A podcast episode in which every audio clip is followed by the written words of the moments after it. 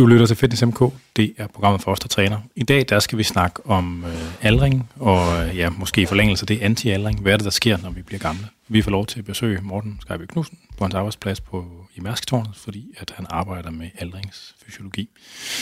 Øh, så her i Fitness MK snakker vi om kroppen og sundhed og øh, kropskultur, og aldring er noget, der ligesom har en grænseflade, en snitflade op af alle de her ting. Øh, og altså, det har jo også en berøring til hele det her biohacker-miljø, og, og det ligger i tiden, hvor man taler om ældrebyrden, og gennemsnitsalderen i befolkningen stiger, at folk de vil gerne have et langt health span, og de vil gerne have en alderdom, som de kan udnytte, og øh, det gør også, at den folkelige interesse for det her med aldring, den selvfølgelig er noget, der vokser. Der er simpelthen bare flere og flere. Det er det, vi skal snakke om i dag. Jeg er svært Anders Nedergaard, a.k.a. Dr. Muskel, og tak fordi jeg måtte få lov til at besøge dig. Det var så let. Hvem er du? Jeg hedder Morten Skejby Knudsen. Jeg er øh, aldringsforsker her på Center for Sund Aldring. Jeg har en forskergruppe her, hvor vi forsøger at forstå, hvorfor vi bliver gamle, og hvad vi kan gøre, når vi bliver gamle. Det lyder som et stort spørgsmål. Det er det også, altså. Det er også et kompliceret spørgsmål, ikke? Man kan stort set ikke finde på noget mere kompliceret øh, inden for biologien i hvert fald. Hvis man tænker på fenotyper og sådan noget, så Nej. kan alt jo nærmest ske, når man bliver gammel. Ja. Hvordan faldt du, øh, hvordan fandt du den interesse, eller hvordan fandt den dig? Øh, ja, altså det er jo, det er en lang historie, kan man sige, ikke? men, men øh, det er noget, der formentlig startede allerede, når jeg var, da jeg var teenager. Sådan noget, hvor, altså man ser sine bedsteforældre blive gamle, ikke? og man ser dem blive syge, og man ser dem dø. Ikke? Og så, så tænker man, hvorfor skal man blive gammel og syg og dø på et eller andet tidspunkt? Øh, Har du et håb om, det kan forhindres? Øh, det, det er ikke så meget, det, det tænker jeg ikke så meget på mere. Det havde jeg måske, da jeg var teenager, ikke? Øh, jeg ved ikke, om der er en eller anden teenage angst, eller et eller andet, som, øh, som der spillede ind dengang, men, men ikke så meget mere. Altså, der, der, der er det andre ting, ikke? Der er det sådan noget med at måske øh, se sine børn og børnebørn og sådan noget blive gamle, ikke? Og, ja. Øh, så det der med døden, det er ikke så meget mere, øh, hvad kan man sige, end goal, altså det udødelige liv. Øh, det er mere at, at forsøge at kunne behandle nogle af de sygdomme, vi ikke kan behandle øh, nu om dagen. Altså, og det er typisk øh, for eksempel demenssygdomme, ikke? Ja, men, ja. men rigtig mange... Øh, stort set alle kroniske sygdomme er jo, er jo sygdomme, der er associeret med, med aldring. Ikke? Ja, deres risiko stiger med alderen. Ja, altså ja. stiger eksponentielt. Ikke? Så ja. øhm, hvis vi nu kunne forstå den underliggende årsag til aldring, så kunne det også godt være, at vi kunne finde på nogle, nogle behandlinger eller interventioner, der kunne gøre, at folk kunne være sunde så lang, så lang tid som muligt. Ja, det der health span, som der er så mange, der snakker om. Ja, det er rigtigt. Det er health span, altså, som som det går ud på. Ikke? Det er i virkeligheden at, at behandle sundhed i stedet for at behandle sygdom. Ikke? Og det er, kan man sige, den ultimative præventative medicin. Ikke? At det er at, at forsøge at undgå, at folk bliver syge. Ja. Spændende. Jeg har, nogle, jeg har glædet mig til at stille spørgsmål til dig. Jeg stod lidt på dig ved et tilfælde, faktisk. Ja. Eller, eller jeg sad og kiggede på sådan nogle aging scores, ja. øh, og så stod jeg på dit navn i forbindelse med det. Så, så tænkte jeg sådan, det er dansk, og så tænkte jeg bagefter, det er det, jeg har set før. Ja. Ja. Og så var det sådan, det ligesom øh, faldt i hak. Så ja. jeg har nogle, jeg, jeg glæder mig. Det er super. Øh, men tak fordi jeg måtte komme i hvert fald. Til jer, der sidder derude og har os i ørerne, øh, der skal man være velkommen til at skrive ind til programmet med øh, spørgsmål eller forslag til nærværende øh, tidligere eller fremtidige programmer, og det kan man gøre på afn eller på programmets Facebook-side eller Instagram, og de hedder så begge to Fitness MK.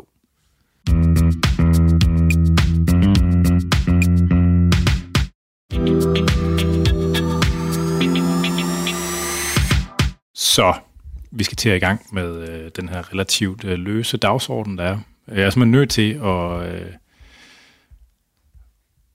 at starte med det her med, ser du på aldring som en sygdom, eller som en, øh, en, et, et, et syndrom, der er karakteriseret ved en øh, øget sådan, akkumuleret sandsynlighed for alt muligt andet nederen? Ja, altså det er jo et, øh, det spørgsmål, der er meget populært, kan man ja. sige. Det, og det er et spørgsmål, som der er øh, meget relevant, øh, specielt i, i USA, øh, fordi at Det er det med sundhedsforsikring, eller hvad? der er det nemlig noget med sundhedsforsikring, ja. og, og det er faktisk enormt vigtigt, også i forhold til, hvis der skal udvikles lægemidler, at der er indikationer, hvor man, øh, hvor man kan så, hvor man ligesom kan udvikle lægemiddel mod den indikation. Ikke? Så, så for, for, for at en læge kan få penge for det, vedkommende gør, hvis der er en indikation, der hedder øh, forebyggelse af aldring, så kan en amerikansk læge så få penge tilbage af forsikringsselskaberne, og forsikringsselskaberne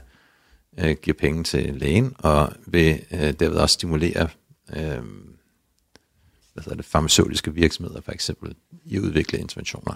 Ja. For mig selv, der ser jeg ikke aldring som, som en form for, for sygdom. Altså det er en fenotype, øh, som der forekommer med tiden, og forekommer i, i, i en variabel grad. Ikke? Vi, vi ældes alle sammen på, på forskellige måder. Ikke? Vi, Ja. ja. Der er ikke sådan øh, en one size fits all. Der er ting, som der er meget øh, prævalente, når man bliver gammel. Ikke? Gråt hår ses hos, øh, hos 99 procent af alle for gråt hår. Ikke? Ja. Den ene procent af, af dem, der er skaldet. Ikke? Så øh, hvad hedder det? Der er ikke... Øh, øhm, men der, er- der er et vidt spektrum i vores aldring, måde vi ældes Ja. på. Ja. Så, så derfor så, så er det lidt svært at definere som en sygdom. En sygdom, der vil man normalt have et relativt veldefineret øh, øh, spektrum af, af fenotyper. Ja, ja, ja. ja. Øhm, hørte jeg dig sådan i din betoning sige, at det er lidt noget fjol, fordi det stammer fra sådan nogle økonomiske ting i USA? Altså, det er ikke, jeg, jeg synes ikke, det er noget fjol, fordi øh, årsagen til, at man, skal, man gerne vil definere den, er, er helt reel. Ikke? Og det er simpelthen for at stimulere forskning inden for feltet, og stimulere udviklingen af interventioner. Øhm, men for mig, som jo arbejder i Danmark på nuværende tidspunkt, der bliver det sådan en øh, retorisk diskussion. Ikke? Altså Ja, vi ved, ja. alle ved, at der er en eller anden fenotype med aldring, og så kan man sige, det synes jeg ligner en sygdom, eller det synes jeg ikke ligner en sygdom. Det, det ændrer ikke ved det, der sker med alderen. Og, og det, man kan gøre ved det? og Eller det, ikke? man kan gøre ved det. Ikke? Nej. Jeg tænker, der har været en parallel diskussion om vægt. Overvægt. Ja. Altså, men der har det jo en konsekvens på den måde, at det her med at føle ansvar og skyld, det er, ja. Kan med til at drive overspisning, så, ligesom, så, så det kan være mm. med til at, at aflaste dem, der vejer meget. Ja, ja. Og det kan man sige, det hjælp, det fungerer. Det er, ligesom- det er, ikke, ja. Det er ikke rigtig en faktor, der er i spil for, Nej. for folk, der er gamle. På nuværende tidspunkt, når vi ikke kan gøre noget ved det i Puh, hvert fald. skam de gamle svin. ja, det kan da godt være om 50 år, og så, øh, så tænker vi på den måde, at ham der, han gør ikke noget ved sin aldring, ikke? eller et eller andet. ja. Det kan da godt være, øh, hvis vi kan gøre noget ved det på, den, på det tidspunkt. Hvis man skal forsøge at... Jeg, har set i litteraturen, der er mange forskellige måder ligesom at brække øh, aldrings... Altså på sådan et selv, altså måske endda altså mo- molekylærbiologisk niveau, forsøge at brække det ned i nogle grupperinger af Ja. defekter. Ja. Hvordan, det, hvordan opdeler du det? Øhm, Hvad synes du er den mest hensigtsmæssige måde sådan at brække det ned på? Altså man kan, der er jo et hav af sådan nogle aldringsteorier, øh, teorier, kan man sige. ja. Øhm, og der er øh, to sådan hoved øh, teorier, det plejer jeg i hvert fald at, at, at brække det ned i, og det er øh, sådan en skade, skadesteori, at det er skader, der Akkumulerede akkumulerer- skader. akkumulerede skader. Og den anden er så, der, at der er at aldring af en er påvirket af genetiske faktorer, altså det er en, en adaptiv proces på baggrund af de øh, impulser eller de, de ting, der er i vores omgivelser. Så Så har altså, maladaptiv vel? en maladaptiv, kan man sige. Adaptiv eller maladaptiv, det, det kommer an på, hvordan man ser på det. Ikke? Der er nogen, der mener, at, at aldring er programmeret, ikke? For at give plads til de næste. for at give plads til de næste. Og det, og det ser man i nogle organismer, ikke? altså for eksempel laks, ikke? Ja. som vandrer op de ad dør åen, meget ikke? eksplicit. De dør, de, de dør øh, meget programmeret, efter de har gydet. Ikke? Øh, ja. Så det, det ses i nogle organismer. Øh, og så er der også den der idé med, at man skal give plads. Men øh, det tror jeg ikke, der er så meget evolutionært øh, evidens for, faktisk. Øhm, Bortset fra laksene, eller hvad? bortset fra laksene, og selv laksene, dem, dem forstår man ikke rigtigt, tror jeg. Nej. Altså, hvorfor de kreperer sådan øh, så eksplosivt. Er der nogen, der overlever? Altså er der nogen laks, der ikke dør? Jeg tror, der er indimellem nogen, der overlever, ikke? Øhm, men de, øh, Altså, de er ikke sunde i hvert fald. Altså, de, de bliver bare til, altså for dem, der ikke er med derude, når de er færdige med det der, så bliver de bare til zombier og falder i stykker og, Ja. og dør. Ja. Altså falder fra hinanden Ja. helt. Ja. Ja. Det er ret fucked up. Det må man sige. Så øhm, ja, det er ærgerligt, hvis man er laks. Ja. Øhm, men, det, er ikke, øh, det er ikke lige så skidt som at være æderkop, fordi der får man bidt hovedet af. Ja, det er rigtigt nok. øhm, men altså, hvis, hvis vi ser på, hvis vi går ned på sådan årsager til aldring, og molekylære årsager til Ja, aldring, ja. Altså så er der en, en også en lang række, øh, men det er formentlig også et meget komplekst spørgsmål. Ikke? Det, det er lidt ligesom at spørge om, øh, hvorfor bliver din bil gammel, ikke? Og det gør den jo fordi, at den ruster, eller der kommer slitage, eller der knækker et eller andet tandhjul, eller... Altså, der, der sker rigtig mange ting i din bil, ikke? Jo. Men dine celler er tusind gange mere komplicerede, ikke? Så jeg tror, at det der med at, at, at være for re- reduktionistisk i vores øhm, opfattelse af aldring, øh, øh, der, der kan man måske misse nogle ting, ikke? Vi, Jo. vi ved, der sker nogle ting. Vi ved, at vi får skader i vores DNA med alderen, for eksempel. Vi ved, at vi også får skader i noget, der hedder mitokondrierne, som jo er relevante for muskelfolk. Det, det er den del af cellen, der øh, danner øh, energi. Um, vi taber stamceller. Når du siger skade på mitokondrier, er det, er det, er det med primære referencer til det mitokondrielle DNA, eller er det også noget andet? Er det også andet? Um, det, det formentlig både mitokondrielt DNA og så oxidative skader i proteiner i mitokondrierne. Ja. Men øh, der, er en, der er en meget gammel teori, ikke, som hedder Mitochondrial Theory of Aging, som er en afart af, øh, af en teori, der siger, at, at, at øh, som hedder Reactive Oxygen Species øh, Theory of Aging, hvor, som, som siger, at vi får dannet frie radikaler i vores øh, mitokondrier, altså det er ilt, iltradikaler, fordi vi bruger ilten i vores mitokondrier. Ja. Og det kan så oxidere øh, molekyler omkring mitokondrierne, inklusiv mitokondrielt DNA. Ja. Øhm, og vi ved, at hvis man ser på mutationer i mitokondrielt DNA, så akkumuleres det med alderen. Men øhm, hvis vi... Øh, det, det er stadig faktisk en relativt lav koncentration af de her mitokondrielle mu- mutationer, man får. Og hvis man ser på sygdomme, altså folk med primære sygdomme i mitokondrierne, så skal man op på en ret høj procentdel af mutationer i mitokondrierne for at få en fenotype. Så for det det, der giver ophav til eller Problemer. Ja. Ja, øh, så, så jeg er ikke sådan den store. Jeg var engang meget mitokondriel øh, fortaler. Jeg startede min forskning. Jeg, jeg startede min, min, min, øh, min forskning omkring mitokondrier faktisk. Ja. Øh, men jeg, jeg, jeg er ikke så overbevist øh, mere. Nej.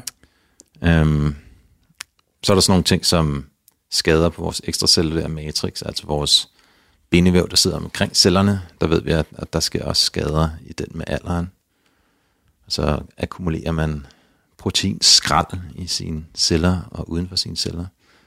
Øhm, det sker også med alderen. Og man får oxi- iltet sine fedtstoffer og proteiner også med alderen. Ja. Så taber man stamceller. Øh, og stamceller er formentlig rigtig vigtige. også for at bibeholde vores muskelstyrke, når vi bliver gamle. Ja. Øhm, så der sker en hel masse ting med Ja. alderen. Men jeg tror, der er ikke nogen, der forventer, ligesom, at den ene, for, den ene faktor er den vigtige. Nej. Altså, det er vel, altså, eller det er der måske nogen, der forventer, det ved jeg ikke. Men jeg tænker, at, sådan, at, det, at det er sådan et samlet bidrag fra en masse komponenter, Ja. der til sidst udmønter sig i en Ja, ja. fenotype. Ikke? Det tror jeg, det tror jeg er rigtigt. Altså der er, der er jo stadig folk, der publicerer artikler om, at nu har de fundet aldringshypotesen, ikke? Er det ikke bare Øh, for flere klik?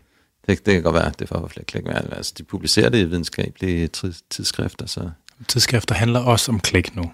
ja, det, det er rigtig nok. På sin vis gør det. Ja. Øhm, men jeg, jeg, tror ikke, jeg tror ikke så meget på den der enkelt Nej. hypotese. Men, men formentlig er det den her kombination af mange forskellige faktorer. Ikke?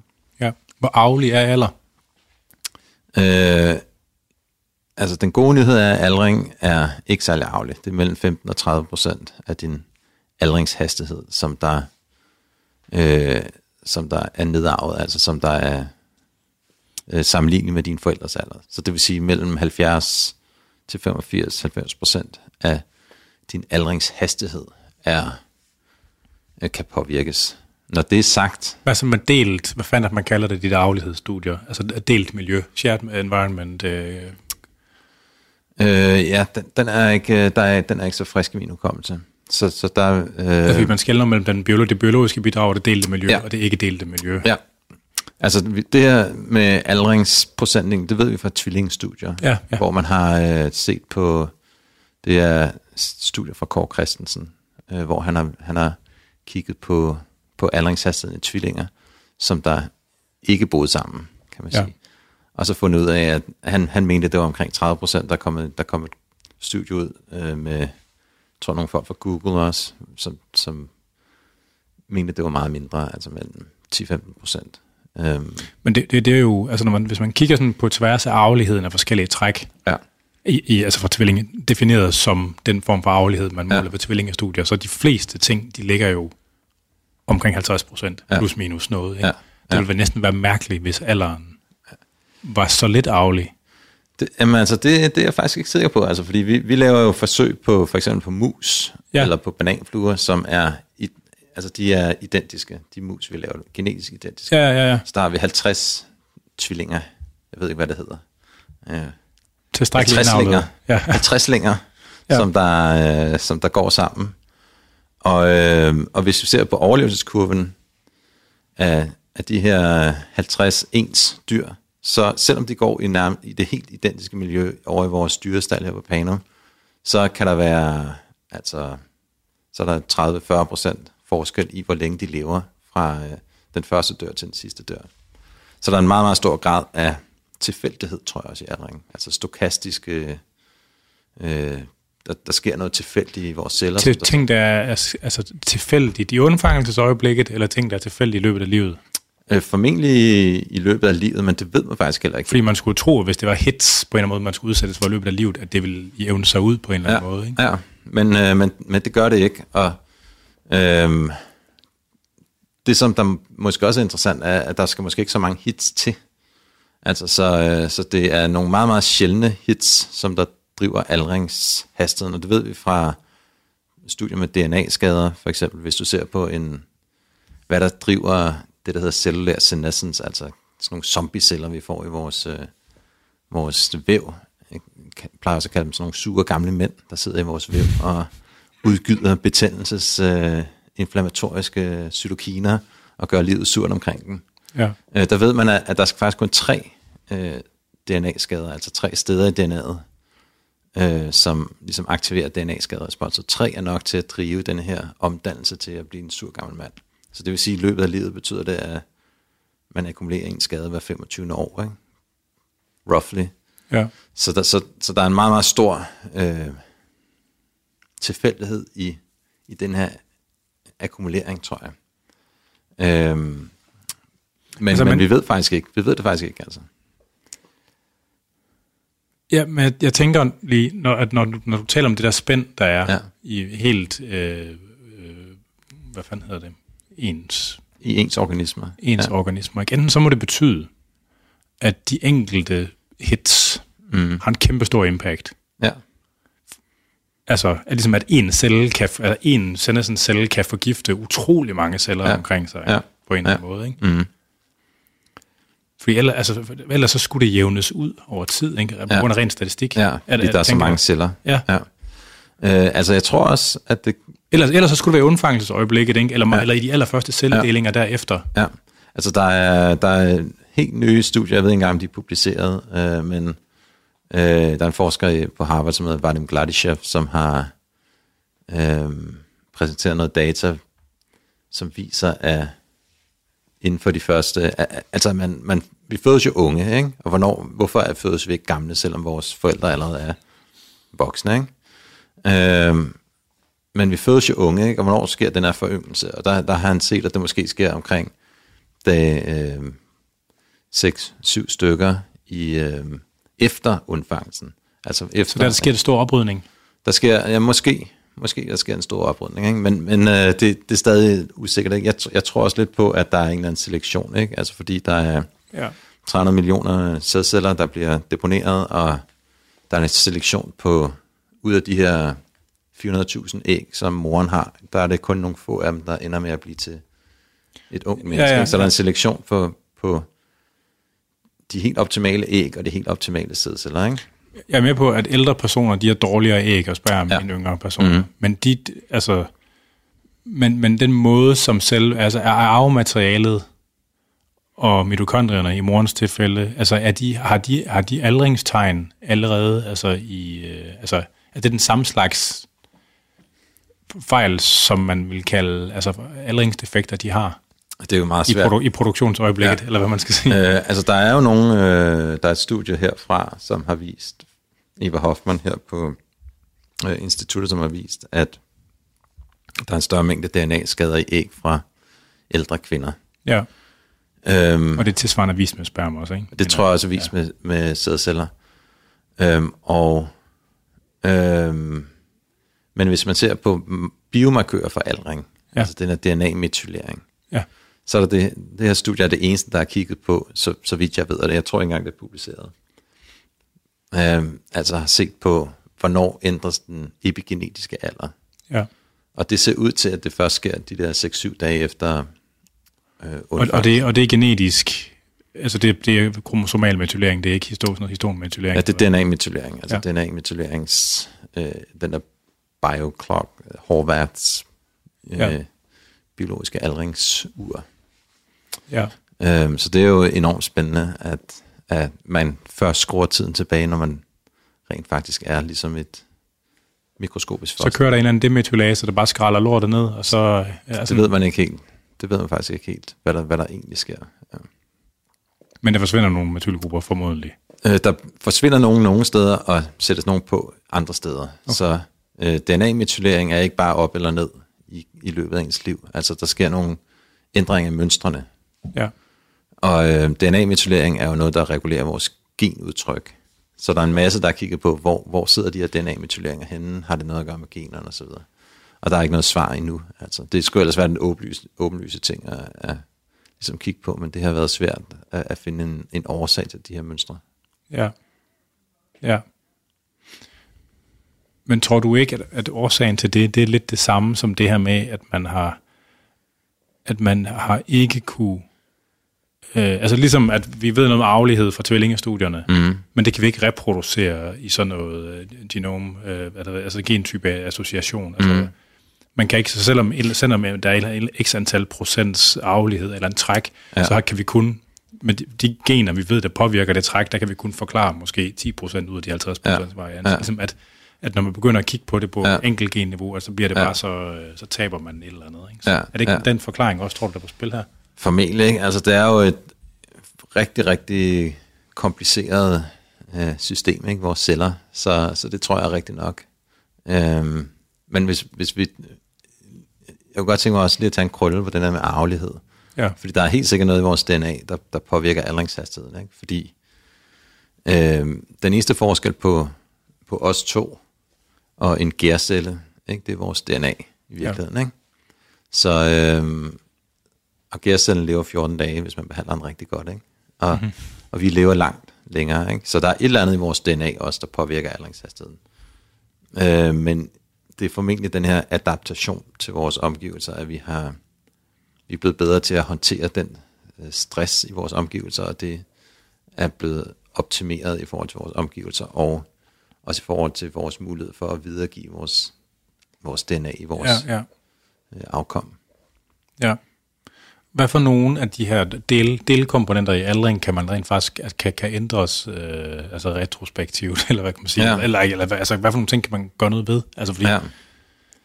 Det er jo en af de helt store spørgsmål. Ikke? Altså, øh, det som der er meget hot inden for emnet, det er øh, cellulær reprogrammering. Altså hvor man gør, øh, laver ens celler mere stamcellelignende. Og det vil sige forynger dem i forhold til den biologiske alder. Ja. Øhm,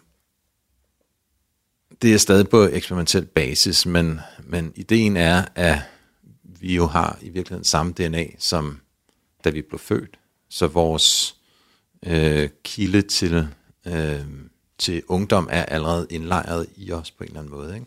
Jo. Øh, så derfor, hvis vi kunne skrue vores øh, epigenetiske alder tilbage, kunne det være, at vi kunne blive yngre. Øh, så, så det tror jeg er et ret hot emne. Så et, et relateret emne er, er stamceller, at man kan implantere stamceller, øh, eller omdanne ens hudceller til stamceller, og så bruge dem som en eller anden form for reservelager i vores, i vores væv. Ja. Øhm, og det, det tror jeg...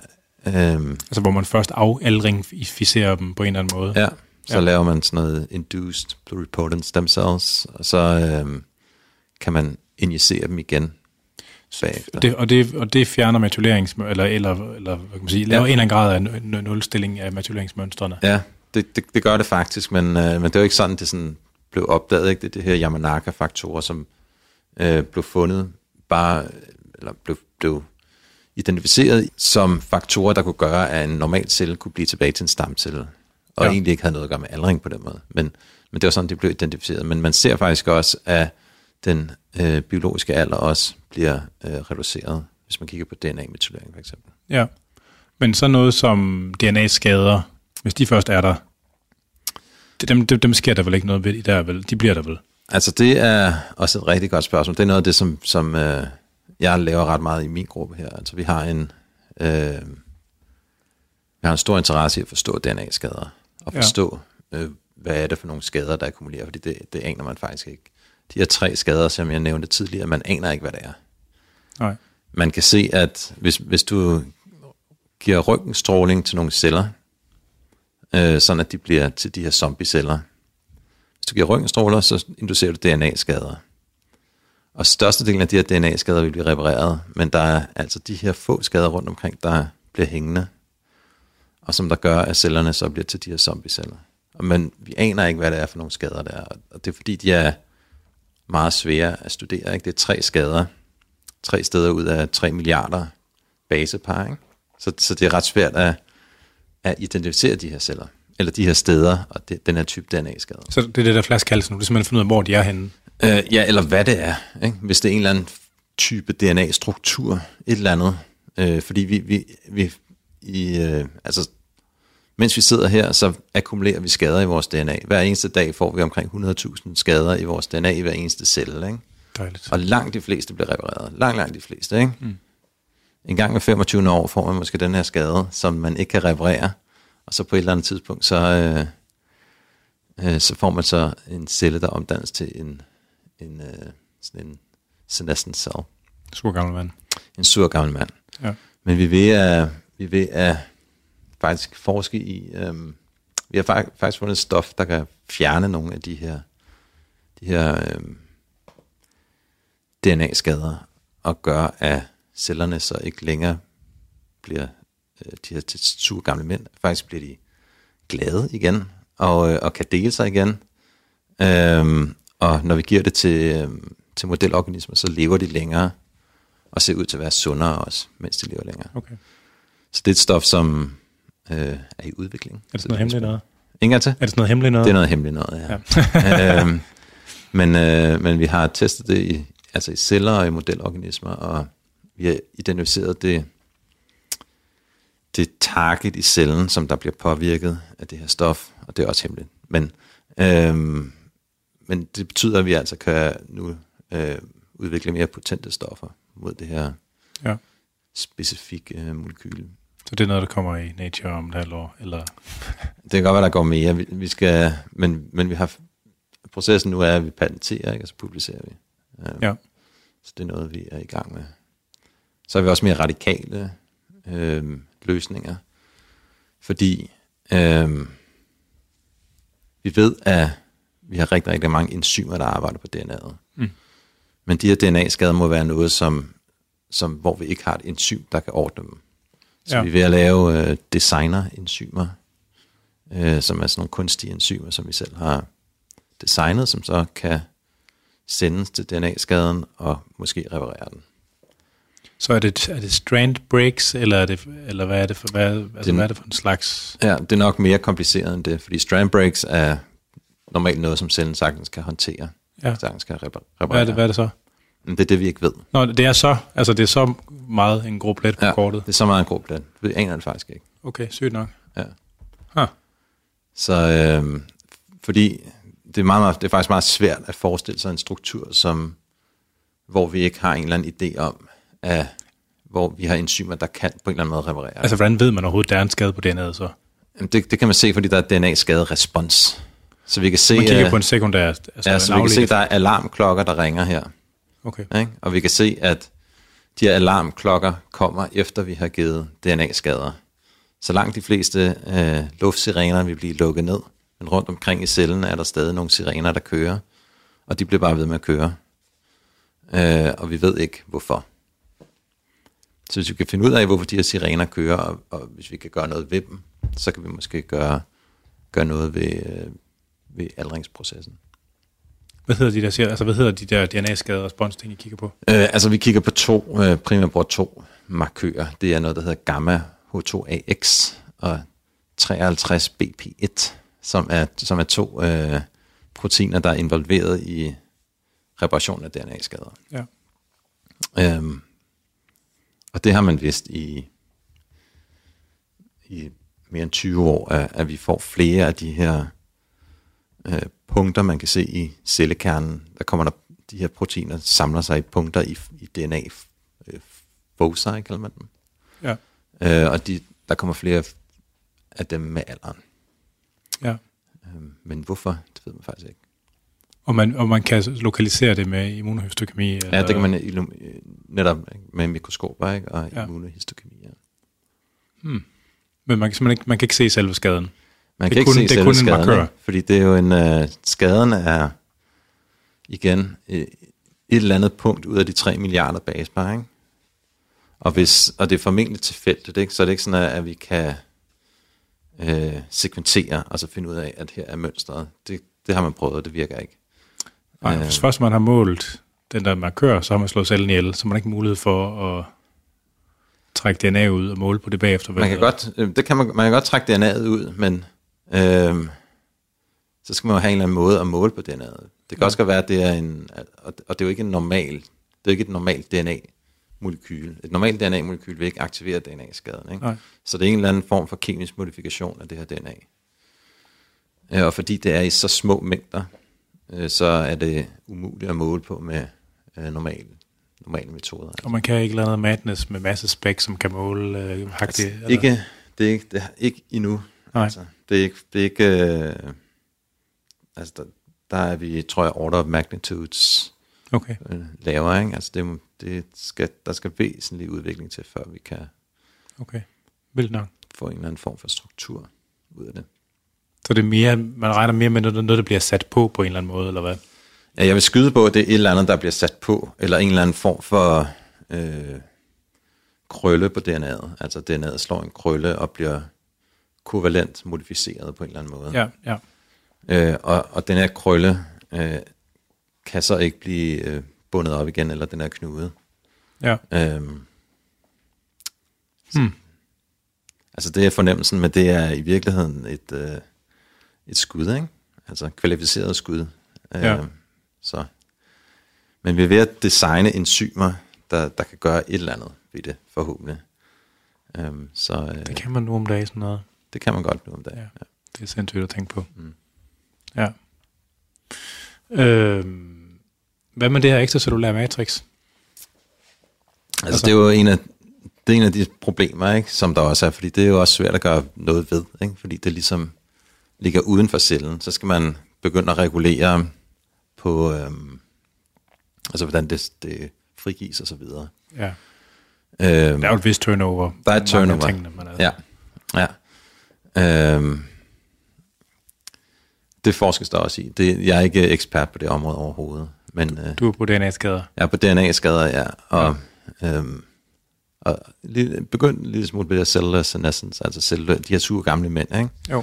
Der er også et marked i at, at forsøge at slå de sure gamle mænd ihjel, øh, Ja! og, og fjerne dem fra, fra vores væv, ikke? Cellulær eugenik. Ja, så, ja. Øh, så, så alle bliver gladere, og, og det har vist sig i, i musforsøg, der har man lavet øh, sådan nogle genetiske tricks, som der gør, at hvis der kommer sådan en sur gammel mand, så begår han selvmord. Øh, og det viser sig så, at, at musene, der har det trick, de lever længere øh, og sundere. Så der er et meget stort marked i at finde molekyler, der kan få de sure gamle mænd til at begå selvmord. Øhm, så man bare håbe på, at de celler, det lige så ikke var nogen, man skulle bruge til noget den dag. Det var det. Ikke? Så, så, så det er jo en af de øh, potentielle downsides, der er. Ikke? Men, men man, det, det er et, øh, et felt, som der hedder sådan, Synalytics, ja. altså som er specifikke molekyler, der, der slår sure gamle celler ihjel. Ja.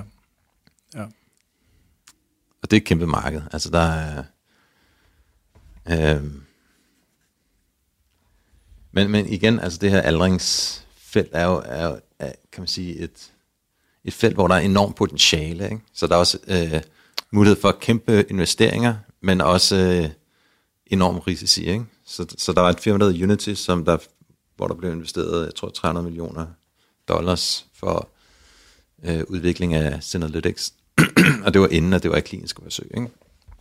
Og det viser sig så, indtil videre ser det ikke ud, som om det virker. Altså det var bestemt projekt, der fik... Det var, det var, jeg tror, det havde tre molekyler, eller sådan noget, som, som, ja. som der blev lagt halvanden milliard kroner i. Ja.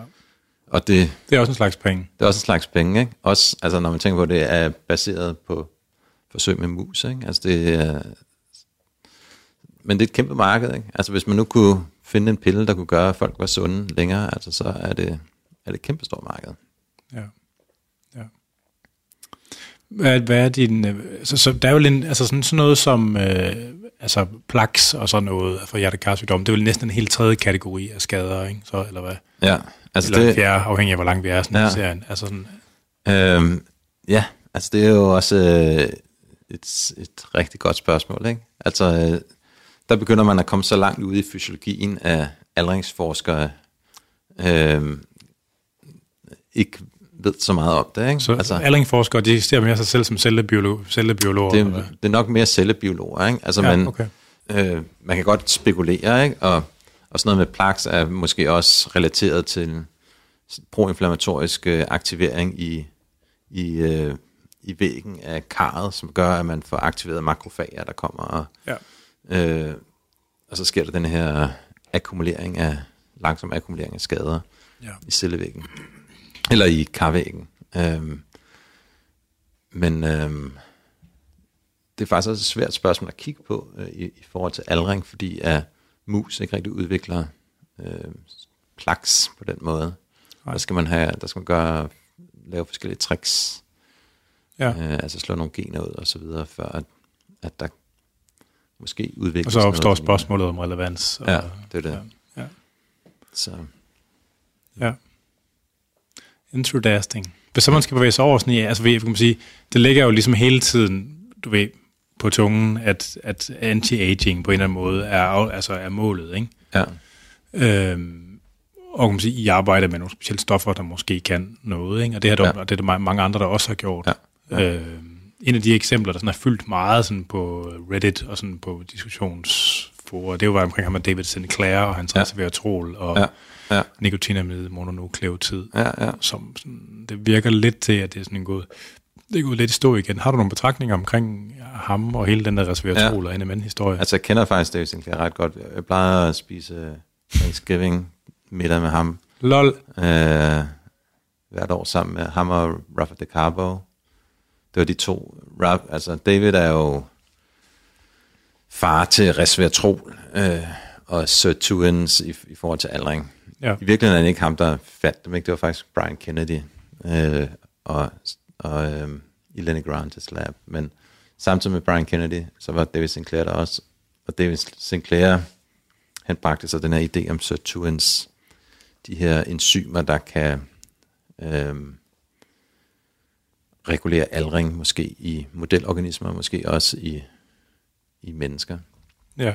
Og han, han lavede en screening i gær, i gærceller, for at finde ud af, øh, finde øh, molekyler, der kunne, der kunne forlænge gærs liv på samme måde, som hvis man reducerede deres kalorieindtag. Og der fandt sig det her resveratrol, som er en, et molekyl, der findes i, øh, i, i skallerne på vindruer, røde vindruer.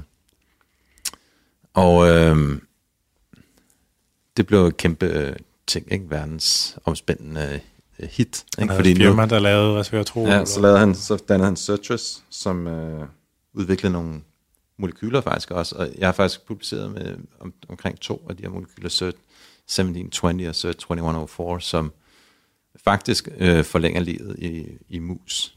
Ja. Men øh, firmaet blev købt af GlaxoSmithKline, og nogle år senere blev det lukket ned, og det blev købt med, han solgte det for 720 millioner dollars, ikke? så det var, det var mange penge, og det har faktisk været lidt et problem Det for er fandme feltet. mange cheeseburger. Det er rigtig mange cheeseburger, og, og det har været et problem for feltet, fordi at øhm, fordi den her store biotech virksomhed brændte fingrene brændte fingrene på øh, Og så det påvirkede så det vil sige risikovilligheden øh, ja, så det vil sige at øh, at de her farmavirksomheder jo så helst ikke vil gentage den her historie, ikke? Nej. Og David, David Sinclair har jo altid været ret øh, god til at hive fat i medierne ikke? og få befolkningen med og sådan noget. Ja. Um,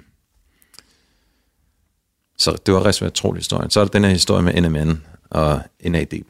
Og der har jeg, lavet, der har jeg faktisk forsket ret meget i. Uh, og øh, det var heller ikke, det var ikke David, der startede det. det. Nogle af de første studier kommer fra en, der hedder Johan Overks i Schweiz Ja. hvor øh, de viste, at NAD plus kunne påvirke aldringshastigheden. Og øh, NAD plus er, er noget, der findes i vores celler, som er meget vigtigt for vores energiproduktion og alle mulige enzymatiske reaktioner i vores Du celler. må gerne sige elektrontransportkæden. Og elektrontransportkæden, ja. Øh, citronsyrecyklus og så videre. Alt det der. Øh, men, men NAD, og, og der kan man sige, der bliver NAD brugt som en, en form for batteri, altså den, den tager noget reduktiv energi og giver sig videre til elektrontransportkæden. Men NAD-molekylet bliver også forbrændt i nogle reaktioner. Der er noget, der hedder øh, poly-ADP-ribose polymerasen, som er et enzym, der spiser NAD+, øh, Okay. i forbindelse med DNA-skader. Så det linker lidt DNA-skader til tabet af NAD+, som man ser med alderen. Mm. Så det har jeg forsket ret meget i, og der fandt vi faktisk også ud af, at hvis vi gav et, øh, en precursor til NAD+, altså noget, der kan omdannes til NAD+, i vores celler, vi brugte nikotinamid ribosid, Ja. Det var også det, der findes som kosttilskud. det findes som kosttilskud, ja. øh, og det så ud til at faktisk at kunne øh, være ret godt for, øh, for, for de her, nogle af de her musemodeller, vi kiggede på. Ja. Så det er, det er et meget hot felt, og det, vi har faktisk et forsøg kørende på mennesker, Nå. hvor vi, hvor vi giver dem NR. Der står, du kan se det der pilleglas, der står bag dig. Så for den. Det er NR. øhm, du kan også se dernede i den der, der er der cirka 15.000 NR-piller nede i den papkasse der. Nice. Øhm, så, vi- så vi er i gang med et forsøg med NR på raske ældre, og se om vi kan påvirke aldringshastigheden hos dem. Hvad, må, hvad skal I så måle på? At der måler vi på nogle af de her biologiske aldringsmarkører. Altså, I hvad for noget væv? øh, vi tager blodprøver, okay. fordi det er nemt. Øhm, Er, er det den bedste markør også? Eller altså, er det en bestemt type population af blodceller, I kigger på? Eller? vi kigger på det, der hedder PBMC'er, PFA, Blood Mononucleated Cells. Okay. Det er typisk lymfocytter. Ja. Og, øhm, og der kigger vi på NAD-niveauerne i de her ældre, og ser om vi kan øge dem med det her NR. Vi, vi ser også på DNA-metylering. Men så tager vi også nogle af de her mere sådan kompositte klinisk biokemi Ja. markører, altså den her aging.ai, hvor vi kigger på 29 forskellige øh, markører. Det giver os noget, også nogle øh, en forståelse for, hvordan de forskellige organer har det hos forsøgspersonen, om, om vi ændrer noget der. Ja. Øh, så kigger vi også på blodtryk og vægt, og øh, vi, kigger, vi har den her avancerede badevægt herinde, hvor vi kigger på deres kropsbygning, En bioimpedans. bioimpedansmåler. Ja. Øhm, altså sådan som David Sinclair, han er jo kun en ude af mange, der hver især har deres kæphest, som Ja. ja. de rider på. Ja. Og en eller anden grund, nej, jeg ved godt, hvad grunden er, men, han, men, men ligesom hele det der resveratrol, NMN slash NR, det er jo sådan blevet den helt store ting i det der biohacker longevity community. Ja. Ikke? Ja. Og jeg er rimelig sikker på, at grunden er, fordi, er, at han optrådte hos uh, Joe Rogan. Ja, det kan godt passe, ja. Fordi han virker, Joe Rogan Participation, det virker bare som sådan en affyringsportal for Ja. ja. de der typer, ikke? Ja, ja. Og det er jo sådan, jeg kan ikke lade være med at blive sådan lidt sådan, oh, ej, for helvede, man. Fordi det er sådan en, Ja. Det er sådan en uspecifik måde at, øh, altså, for, for de der biohacker, sådan, altså, det, det, altså, det er jo ikke fordi, at han nødvendigvis har et bedre claim to fame end alle mulige andre Nej. Folk, der har deres, nogle andre kæpheste, ja. Ja. nogle Ja. andre stoffer, der gør noget, ikke? Ja. Men det er jo bare tilfældigvis, fordi han var Joe Rogan, ikke? Så, så det er ligesom Ja, det er rigtigt. ting. Altså, men, men man kan sige, han, han er jo en han er jo en god forsker, ikke? Ja. Formentlig. Altså, han har, han har i hvert fald han har i hvert fald publiceret rigtig mange gode artikler, ikke? Og Jeg har også publiceret sammen med ham, altså, så, ja. så på den måde, øh, og, og han er, øh, han er en, altså han, han publicerer godt, ikke? ja. Så det vil sige, øh, og det er jo ikke nemt, kan man sige, ikke? Og han er professor på Harvard, Ja. altså så, så øhm, altså, Nå, men det er ikke en kritik af ham, Nej. det er også en, det jo- det jo en kritik af det der miljø, egentlig. Ja. Altså, ja, øh, fordi, fordi nu ved jeg sådan, at i, i, også i de der kredse, der har han så fået noget flak på det seneste, fordi at, ligesom at, at folk opdager, at han ikke har et bedre sådan, claim to fame end alle mulige andre. Ja. Og det for den måde. Han, Ja. han, er, han er måske lidt mere, lidt, lidt mere sælger, end Ja, mange af dem det må man sige. ikke? Han har også, der har været, der er en gut, der hedder Charles Brenner, som er, Ja, som, det- øh, som, hvad hedder det, øh, men altså det, det irriterer mig lidt, altså det er lidt idiotisk, synes jeg, fordi det, det som Charles Brenner gør, det er jo noget, som vi har vidst for 15 år siden. De her problemer med, om sirtuin til virkeligheden regulerer aldring, det er problemer, der, det er jo noget, der blev publiceret for 15 år siden, så hvorfor kommer Charles Brenner nu så lang tid efter? Altså det bliver sådan lidt trættende for folk, der er i aldringsfeltet, at skulle høre på ham. Og Charles Brenner er jo et, et af de mest ubehagelige mennesker, jeg kender. Altså vi, vi startede den her... Øh, øh, vi startede den her NR-trial. Øh, det, det er faktisk en anden trial. Vi har en trial med NR også med, med rygerlunger, sammen med Åh, ja. Bispebjerg Hospital. Og vi, den, køb, den kom på clinicaltrials.gov, hvor man skal have den på. Og dagen efter, der fik jeg en e-mail fra Charles Brenner, og jeg fik øh, en besked fra, øh, fra øh, nogle advokater i USA omkring øh, det her forsøg. Og, og det var fordi, vi samarbejdede med et firma, der hed Elysium. Elysium Biotech producerer NR. Ja. Der er et andet firma, der hedder Chromadex, som der også producerer NR. Ja. Og øh, jeg samarbejdede med Chromadex, der var i USA, og deres, en af deres øh, førende forskere i firmaet, han blev fyret af en eller anden årsag, og gik så over til Elysium og begyndte at producere NR hos Elysium. Ja. Så der lå et twist der. Anyway, øh, jeg kendte ham utrolig godt, og han er ham forskeren, og, øh, og øh, begyndte så at samarbejde med ham, da han var i Elysium, og han kunne så give os de her NR-piller, som vi bruger i dag. Anyway, tilbage til studiet. Vi, vi får det på clinical trial dagen efter, får jeg beskeder. Der bliver også sendt e-mails til lægerne på Bis- Bispebjerg Hospital, og til deres Good Clinical Practice, deres GCP-unit på... Ja. Altså, så det, det ryger virkelig omkring, ikke? Og der ligger ikke nogen definitivt... Øh, øh, der ligger ikke noget om, at de ikke må gøre det. Så det er ikke sådan season desist Nej, ting? nej, nej. Altså, det er jo bare sådan en skræmmeagtig kampagne, ikke? Og, øh, og, jeg, og Charles Brenner, han skriver meget flink til mig, hey, har du ikke lige tid til, at vi lige kan snakke sammen en halv time? Og så sagde jeg, jo, det, det vil du godt. Så, og så, øh, så, øh, og så snakkede jeg med ham en halv time, hvor han sad og råber af mig en halv time omkring, øh, at, at vi skal bruge NR for Chromadex og bla bla bla. Og jeg ender med at spørge ham, får du, får du, får du penge fra Chromadex? Og så siger han, øh, øh, ja, det gør jeg faktisk. øh, og så, så sagde jeg, jamen så behøver vi jo ikke snakke mere om det. Altså, så, øhm, men han er kendt til at, i, han er kendt af folk til at være øh, ikke det mest behagelige menneske. Han har ikke, han, har han noget, er han ikke relateret til ham, nefrologen, der, har, der er ophavsmand til The Brenner Hyperfiltration Hypothesis? Det ved jeg faktisk ikke helt. Det ved jeg ikke. Men han, Charles Brenner opdagede nikotinamid ribosid kinasen, altså det enzym, der omdanner øh, NR til NMN. Okay. Øh, så han har været en af dem, der var ligesom i starten, men han er, han er jo ikke øh, nær så profileret som nogen andre. Nej, nej. Og han er ikke en særlig, altså i mine øjne ikke en særlig god videnskabsmand. Øh, andet end, at han har opdaget det her, ikke? Øhm, og så er han bare en, der råber utrolig højt på Twitter og på alle mulige steder, hvor han kan, ikke? Ja. Der er jo, altså, Han der er, er en jo, sur, han er en sur gammel mand. han er sådan et skæld på et globalt niveau.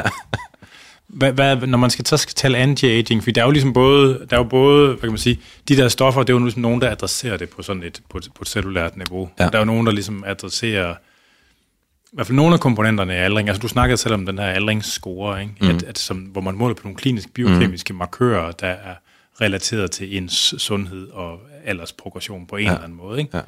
Altså, og der er jo sådan noget som øh, statiner, øh, ja. der er sådan noget som øh, øh, metformin, og Ja. sådan noget som holder ens lipider, holder ens blodsukker ned. Ja. Der kan være nogle ting, der er antiinflammatoriske og sådan noget. Ja. Og, og det, det, altså, som jeg lige ser forskning, så er det hele, det er jo sådan, hvad især, det er sådan, det der er lavet, det er ikke vildt stærkt, meget af det er sådan lidt tjasket. Altså, det er ikke sådan Ja. endegyldigt, det er ikke særlig tydeligt, Ja. altså, ja, om der er noget, der gør en egentlig god forskel eller Ja. ej. det er rigtigt nok. Jeg tager faktisk selv med for min, så her der, er- der er lidt øh, farvet. Øh, men, øh, og jeg, jeg var også med i en publikation, hvor, som viste, at metformin er forlænger livet hos mus. Men en af grundene til, at, at jeg tager metformin faktisk, det er, at vi har kigget på data, data fra Danmarks Statistik. Ja. Øh, det er ikke publiceret. Og metformin, det er et blodsukkerreducerende. Ja, metformin er et stof, man giver til folk med type 2 sukkersyge. Ja. Og det reducerer blodsukkeret. Øhm, og man får, det, man får det kun, hvis man har sukkersyge.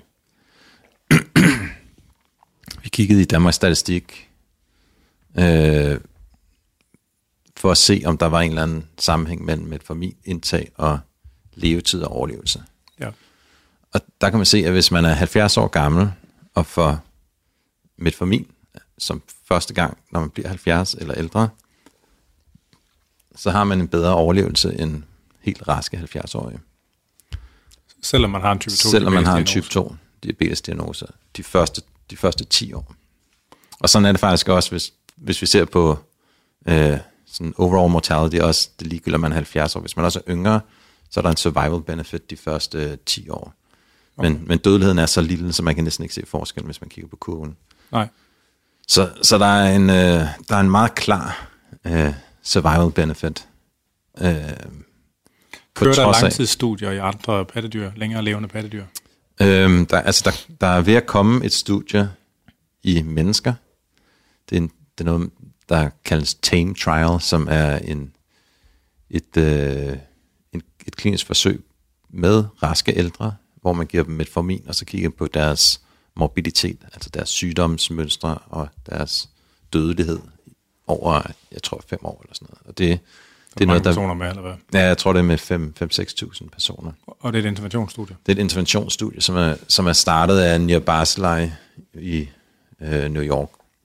Øh, men det har været lang tid undervejs. Ja. Øh, og, Det må også være et sindssygt logistisk arbejde. ja. Øhm, og, øhm, men det, det er et godt studie, også fordi det ligesom er sådan en proof of concept.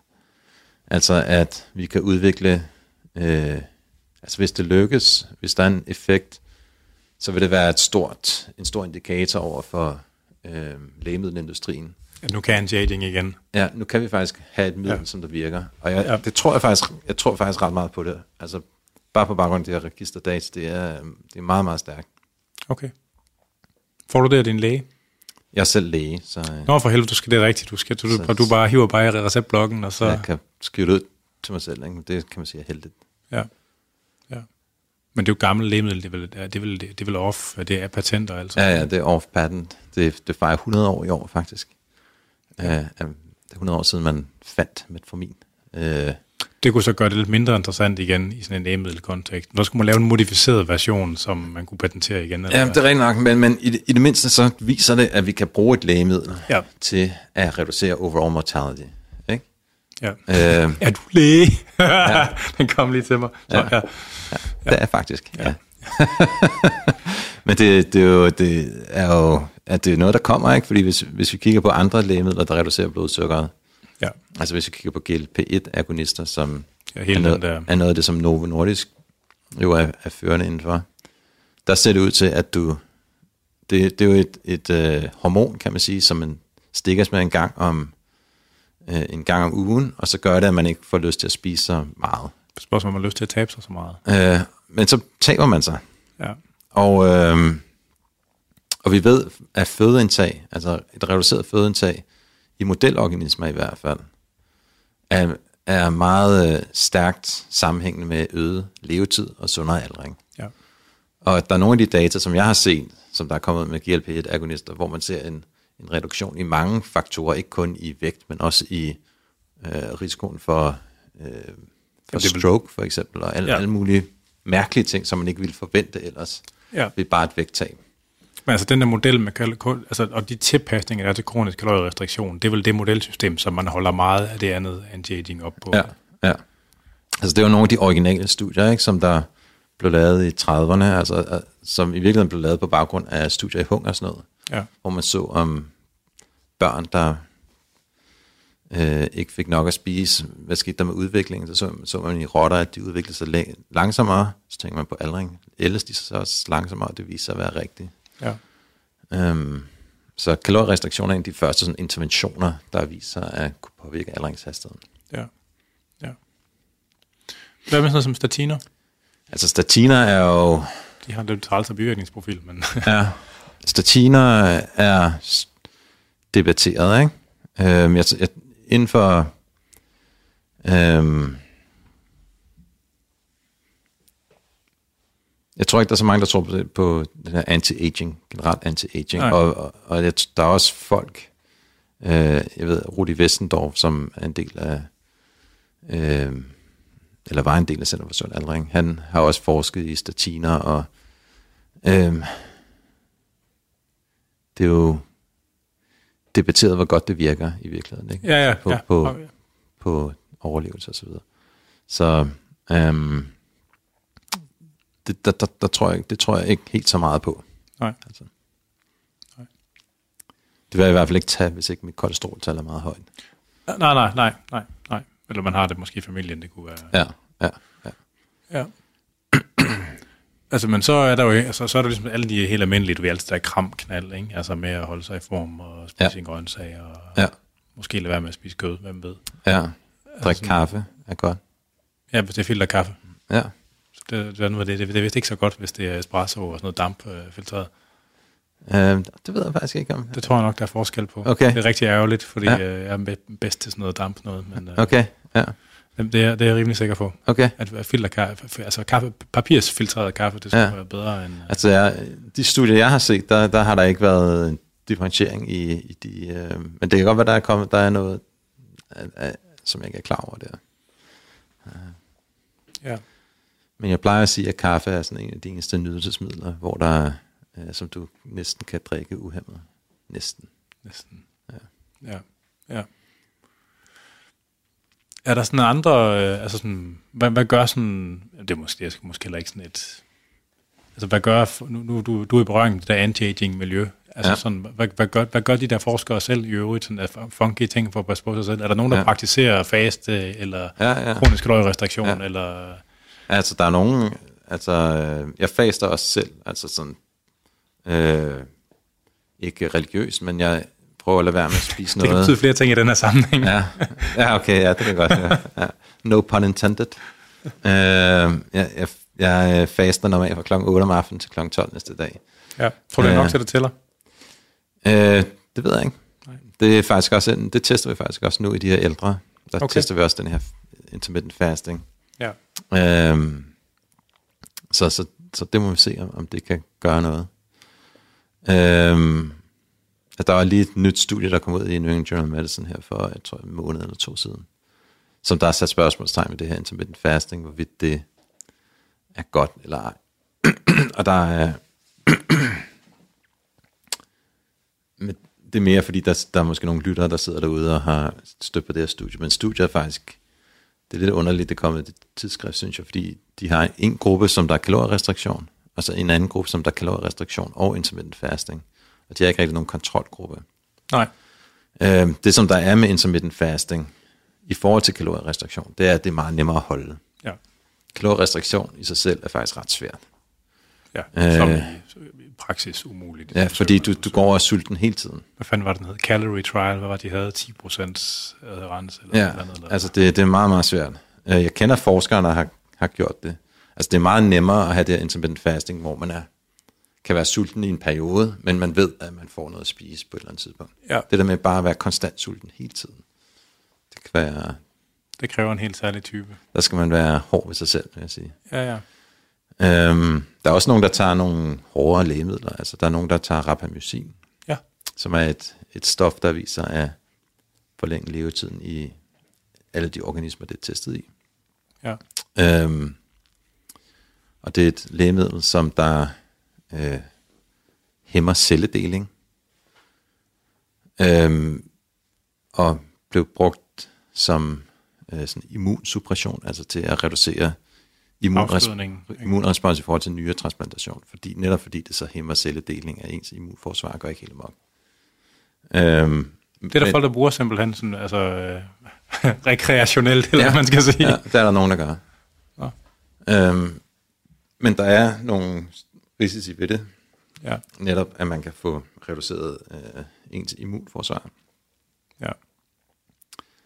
Øhm, I en periode i hvert fald.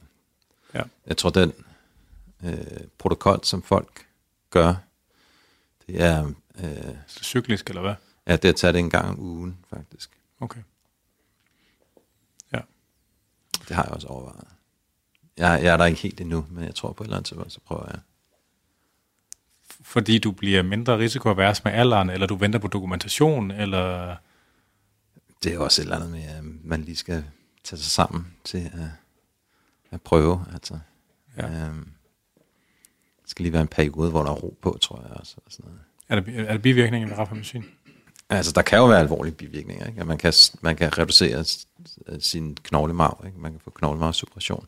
Om sådan noget subjektivt, altså noget med, altså det gør simpelthen, den, det medfører selvfølgelig en større risiko for, at man kan blive syg, ikke? Ja. Men, men er der ikke sådan noget umiddelbart øh, ubehag? Eller? Nej, nogen rapporterer træthed, øh, tror jeg. Øh, men de alvorlige bivirkninger er, er netop sådan noget med, at man kan få knoglemarvsdepression, ikke? så kan man ikke producere blodplader, og så får man blødninger, eller Ja. man får, altså det er ikke, det, metformin er, meget, meget mildere i den her Ja. omgang, ikke? Der, det er så, det bliver givet til så mange mennesker, og bivirkningsprofilen er meget, meget mildere. Ja. Det var meget sjovt, altså som en del af den, altså den her amerikanske anti-aging bevægelse, der er jo mange, der beskæftiger sig med hormonerstatningsterapi. Ja, Og det er tit, den får sådan lidt meget gas med det der hormonerstatningsterapi, de laver. ja, ja. Altså, og det kan godt være, godt være, de har det lidt sjovere, men Ja. altså sådan en reel anti-aging effekt, vil jeg jo nok sige, den er nok, øh, det er nok ikke kontraindikeret Ja. ja. i forhold til anti-aging. Altså det er jo også ret interessant, ikke? fordi der er langt de fleste øh, interventioner, som har vist sig at kunne øge levetiden i modelorganismer, er jo interventioner, hvor du reducerer celledeling. Ja. Ikke? Altså ja, det er Ja, øh, faste, det er, hvis man slår væksthormonreceptoren ud, ja, øh, det er rapamycin, øh, og det her, øh, de her hormon så replacement, det er sådan modsat, den modsatte modsat, rette ikke? fenotype på en eller anden måde. Men det er kompliceret, ikke? fordi vi ved også, at, øh, at med alderen, hvis man taber meget væksthormon, så er der jo øget risiko for at få sarkopeni, altså tab af muskelmasse. Ja. Ikke? Så øh,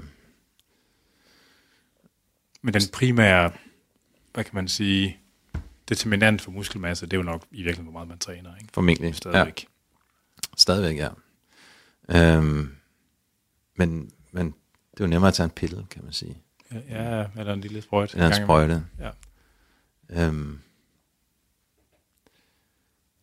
ja, så, så, så de her pro-vækstsignaler ser i hvert fald i modelorganismer ud til ikke at virke så godt, ikke? I, i forhold til, til levetid. Ikke? Nej. Øhm, Hmm. Ja, det var... Øh... og faktisk også proteinrestriktion, reduceret Ja, protein. Men er det ikke kun i knæver, man har vist det? Øh, jo, det tror jeg mest er ikke, det tror jeg, hvis du Jeg læste en artikel om, hvorfor de mente, det ikke virkede i sådan større pattedyr, men jeg kan ikke huske, hvad argumentet var. Ja, Det er specielt knyttet med tionin, ikke? Er det ikke sådan? Øh, der er, øh, altså det er jo en, også en en anden klasse, ikke? At hvis du reducerer methionine og cysteine, altså sulfo, Ja. øh, indeholdende øh, aminosyre, så øh, ser det ud til at være en øh, modsvar re, øh, generel restriktion af proteiner. Ja. Øh, men det er folk heller ikke helt enige i. Okay. Der er også nogen, der forsker i branch chain amino acids, altså aminosyre med Forenet foren, ja, forgrenede sidekæder. Øh, og øh, altså, der, er- det er kompliceret, altså helt klart. Ja. Øhm, vi har lige indsendt en artikel omkring ketonstoffer, og Ja. Dem kan man også få som kosttilskud. det kan man også få som kosttilskud. Men dem, det, de kosttilskud, med, man får med altså de her keton salte, som man køber Der findes flere varianter jo. Ja. Ja. Øh, man kan også få sådan ketonester, tror jeg. Ja. Jeg ved ikke, om man kan købe dem i... Jeg snakkede med en af dem, der havde opfundet det, Richard Veach, faktisk. Han Har du, har du smagt dem? jeg har ikke smagt dem, nej. Det er virkelig, virkelig, virkelig terrible. Altså Okay. det er på den helt store klinge Okay. virkelig forfærdeligt. Ja, men, øh, men ketonstoffer tror jeg faktisk på godt kan være, at der kan ligge noget... noget øh, Som de har en selvstændig signalfunktion på en eller anden ja. måde, der gør det. altså vi i, i det her forskningsprojekt, som vi lige har submittet, øh, der har vi... Det er også det er et seks års, øh, seks års projekt, som øh, er også et kæmpe projekt med bananfluer og mus og øh, alt muligt. Ja.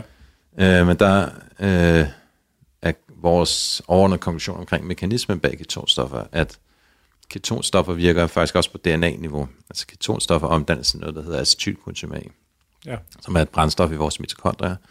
Men acetylkonsum A er også øh, en, øh, en nødvendig faktor til acetyleringsreaktioner. Så når man skal have, Åh. når man skal have åbnet sit DNA op, for eksempel, histonerne er Ja. så, øh, så har vi fundet ud af, at omkring nogle særlige strukturer i vores DNA, nogle krøller i DNA'et, som der kommer på grund af DNA'ets sekvens. Hvis man spiser ketonstoffer, eller får en ketogen diæt, i hvert fald hvis man er mus, øh, og også hvis man er gærcelle i øvrigt, Ja. øh, så ser det ud til, at de her krøller nemmere bliver øh, løsnet op. Øh, og det er formentlig fordi, at vi, eller det er fordi, at vi får histonacetylering. Og histonacetylering gør, at DNA'et bliver løsere, og så kan vores DNA-reparationsmaskineri bedre komme igennem DNA'et. Øh, så det er en mulig mekanisme for, hvorfor, det, hvorfor ketonstoffer virker i, i forhold til aldringsprocessen. Men altså, skal der... Det er ikke publiceret endnu, så det er en hemmelighed. Hvor meget tror du, skal til? Øh, Altså, man kan sige, der er jo Ja. forskel på... Jeg, jeg tror, at hvad det er et menneske, der selv er i ketose, laver hvad? Øh, 50... 75, 100 gram om dagen, eller sådan noget, så vidt jeg husker. ja, Og når man Øh. supplerer, så supplerer man jo typisk væsentligt mindre end det. ja. Alene fordi man reagerer sindssygt på det i maven, og det smager helvede til. Ja. Øhm, altså, jeg, tror, man skal op på, på... Altså, jeg tror nok, hvis man ser på...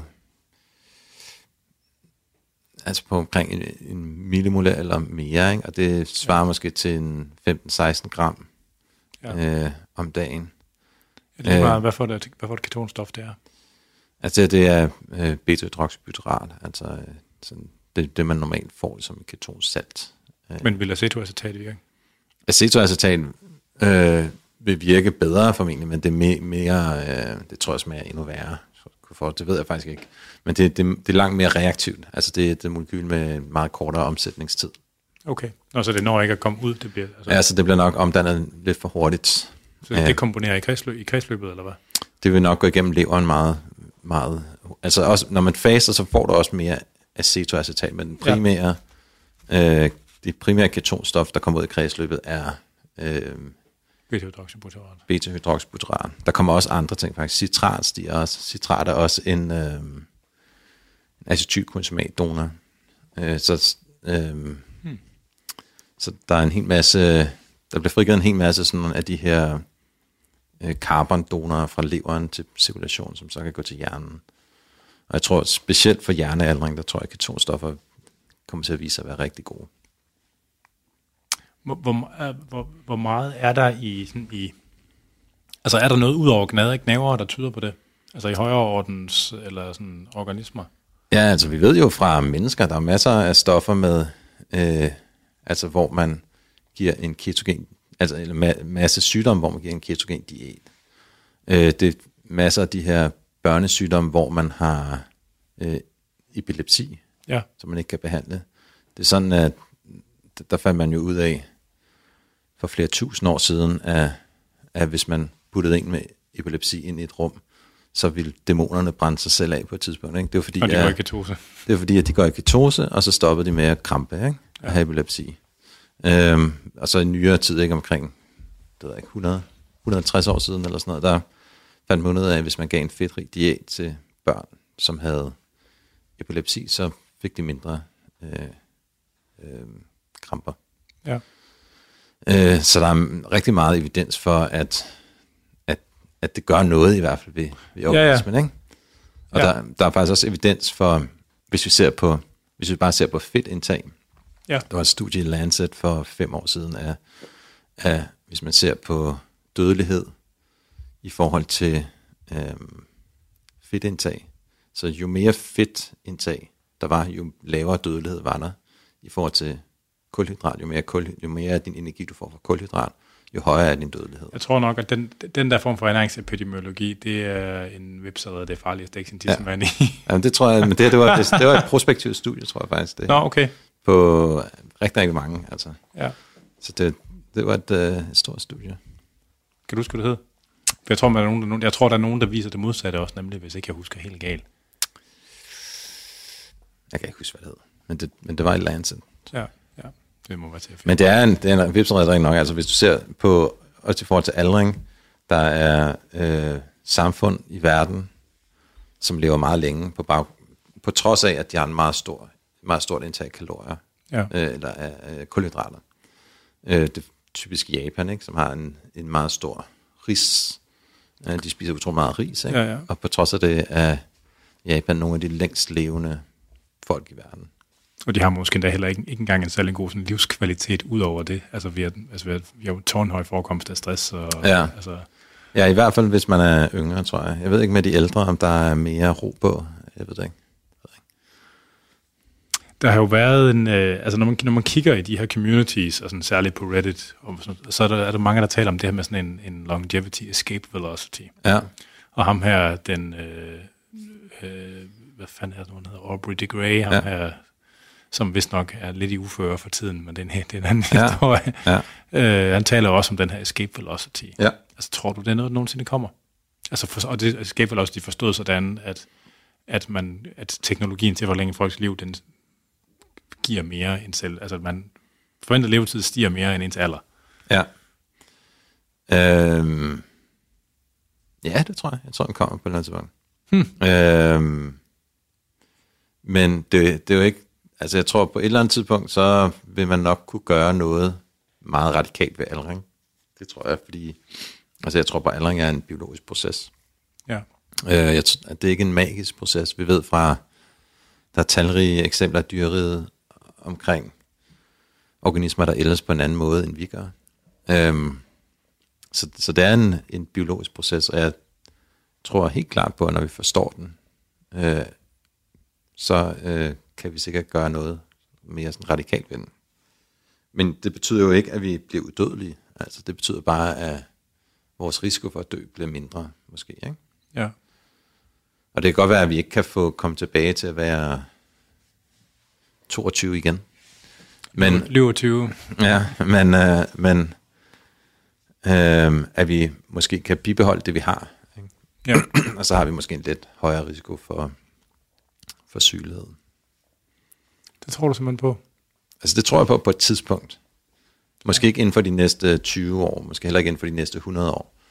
Men jeg tror helt klart på et tidspunkt, der, der har man nok viden. Så bliver verden en anden. så bliver verden en anden. Ja. Og man kan også tænke på det på den her måde. Altså hvis vi skal ud for vores solsystemer, ud blandt stjernerne, så, så vil det være nemmere, hvis man kunne leve rigtig længe. Ikke? Ja. Øhm, vi har faktisk publiceret med NASA omkring nogle af de ting, der sker, når man er ude i rummet, dem er for, for stråling, ikke? som giver DNA-skader. Så vi har også publiceret øhm, faktisk ja. med folk fra NASA omkring, øh, hvordan vi kan beskytte vores DNA Ja. ude i rummet. Sidste spørgsmål. Ja. hvis man skulle lave sådan en adfærdsprotokol, den perfekte anti-aging-protokol, der skulle implementeres fra man var 30 år gammel, hvordan ser vil, hvordan vil sådan en best practice anti-aging-protokol se ud? På tværs af sådan alt global adfærd, ikke? Så der, der, var jo, der var jo, det her det er jo et område, hvor der ikke er noget evidens. Og du spekulerer, du fyrer den bare af. Så altså, nu, det nu ikke- spekulerer jeg vildt. Ikke? Øhm, det er kvalificeret bud, det her. Ja, Det, øh, det er ikke nogen anbefalinger til nogen som helst. øhm, men altså, det vil være øh, mindst en halv times motion. Øh, fem, seks gange om ugen. Så vil det være øh, Er der et max? måske fem timer om ugen mere. Jeg tror også sagtens, du kan faktisk gå meget højere. Øh, Jeg tror, det, der, det problem, der er med, at hvis du træner for meget, så har du øget risiko for efterhånden at få en eller anden form for artrose og sådan noget i, i led. Og Så øhm, det kommer an på træningstypen. Ja. Øhm, men Om der er også noget med øget risiko for hjerteflimmer og sådan noget, hvis Ja. man laver rigtig, rigtig meget Ja. ja. over kredsløbstræning. ja, ja. Altså, jeg, jeg plejer at træne rigtig meget. Det gør jeg ikke så meget mere. Men, øh, øh, men jeg vil skyde på måske sådan 3-6 timer om ugen med kredsløbstræning er formentlig rigtig godt. Er der sådan en særlig fraktil af iltoptagelse, du vil anbefale, at man skulle forsøge at placere sig i? Nu bliver vi meget tekniske. Øh, nej. Og fordi man, det, er jo, det, er jo, det er jo en ret stærk prædiktor for, Ja. altså, fordi det integrerer så mange andre ting, ja. iltoptagelse, ikke? Ja, ja.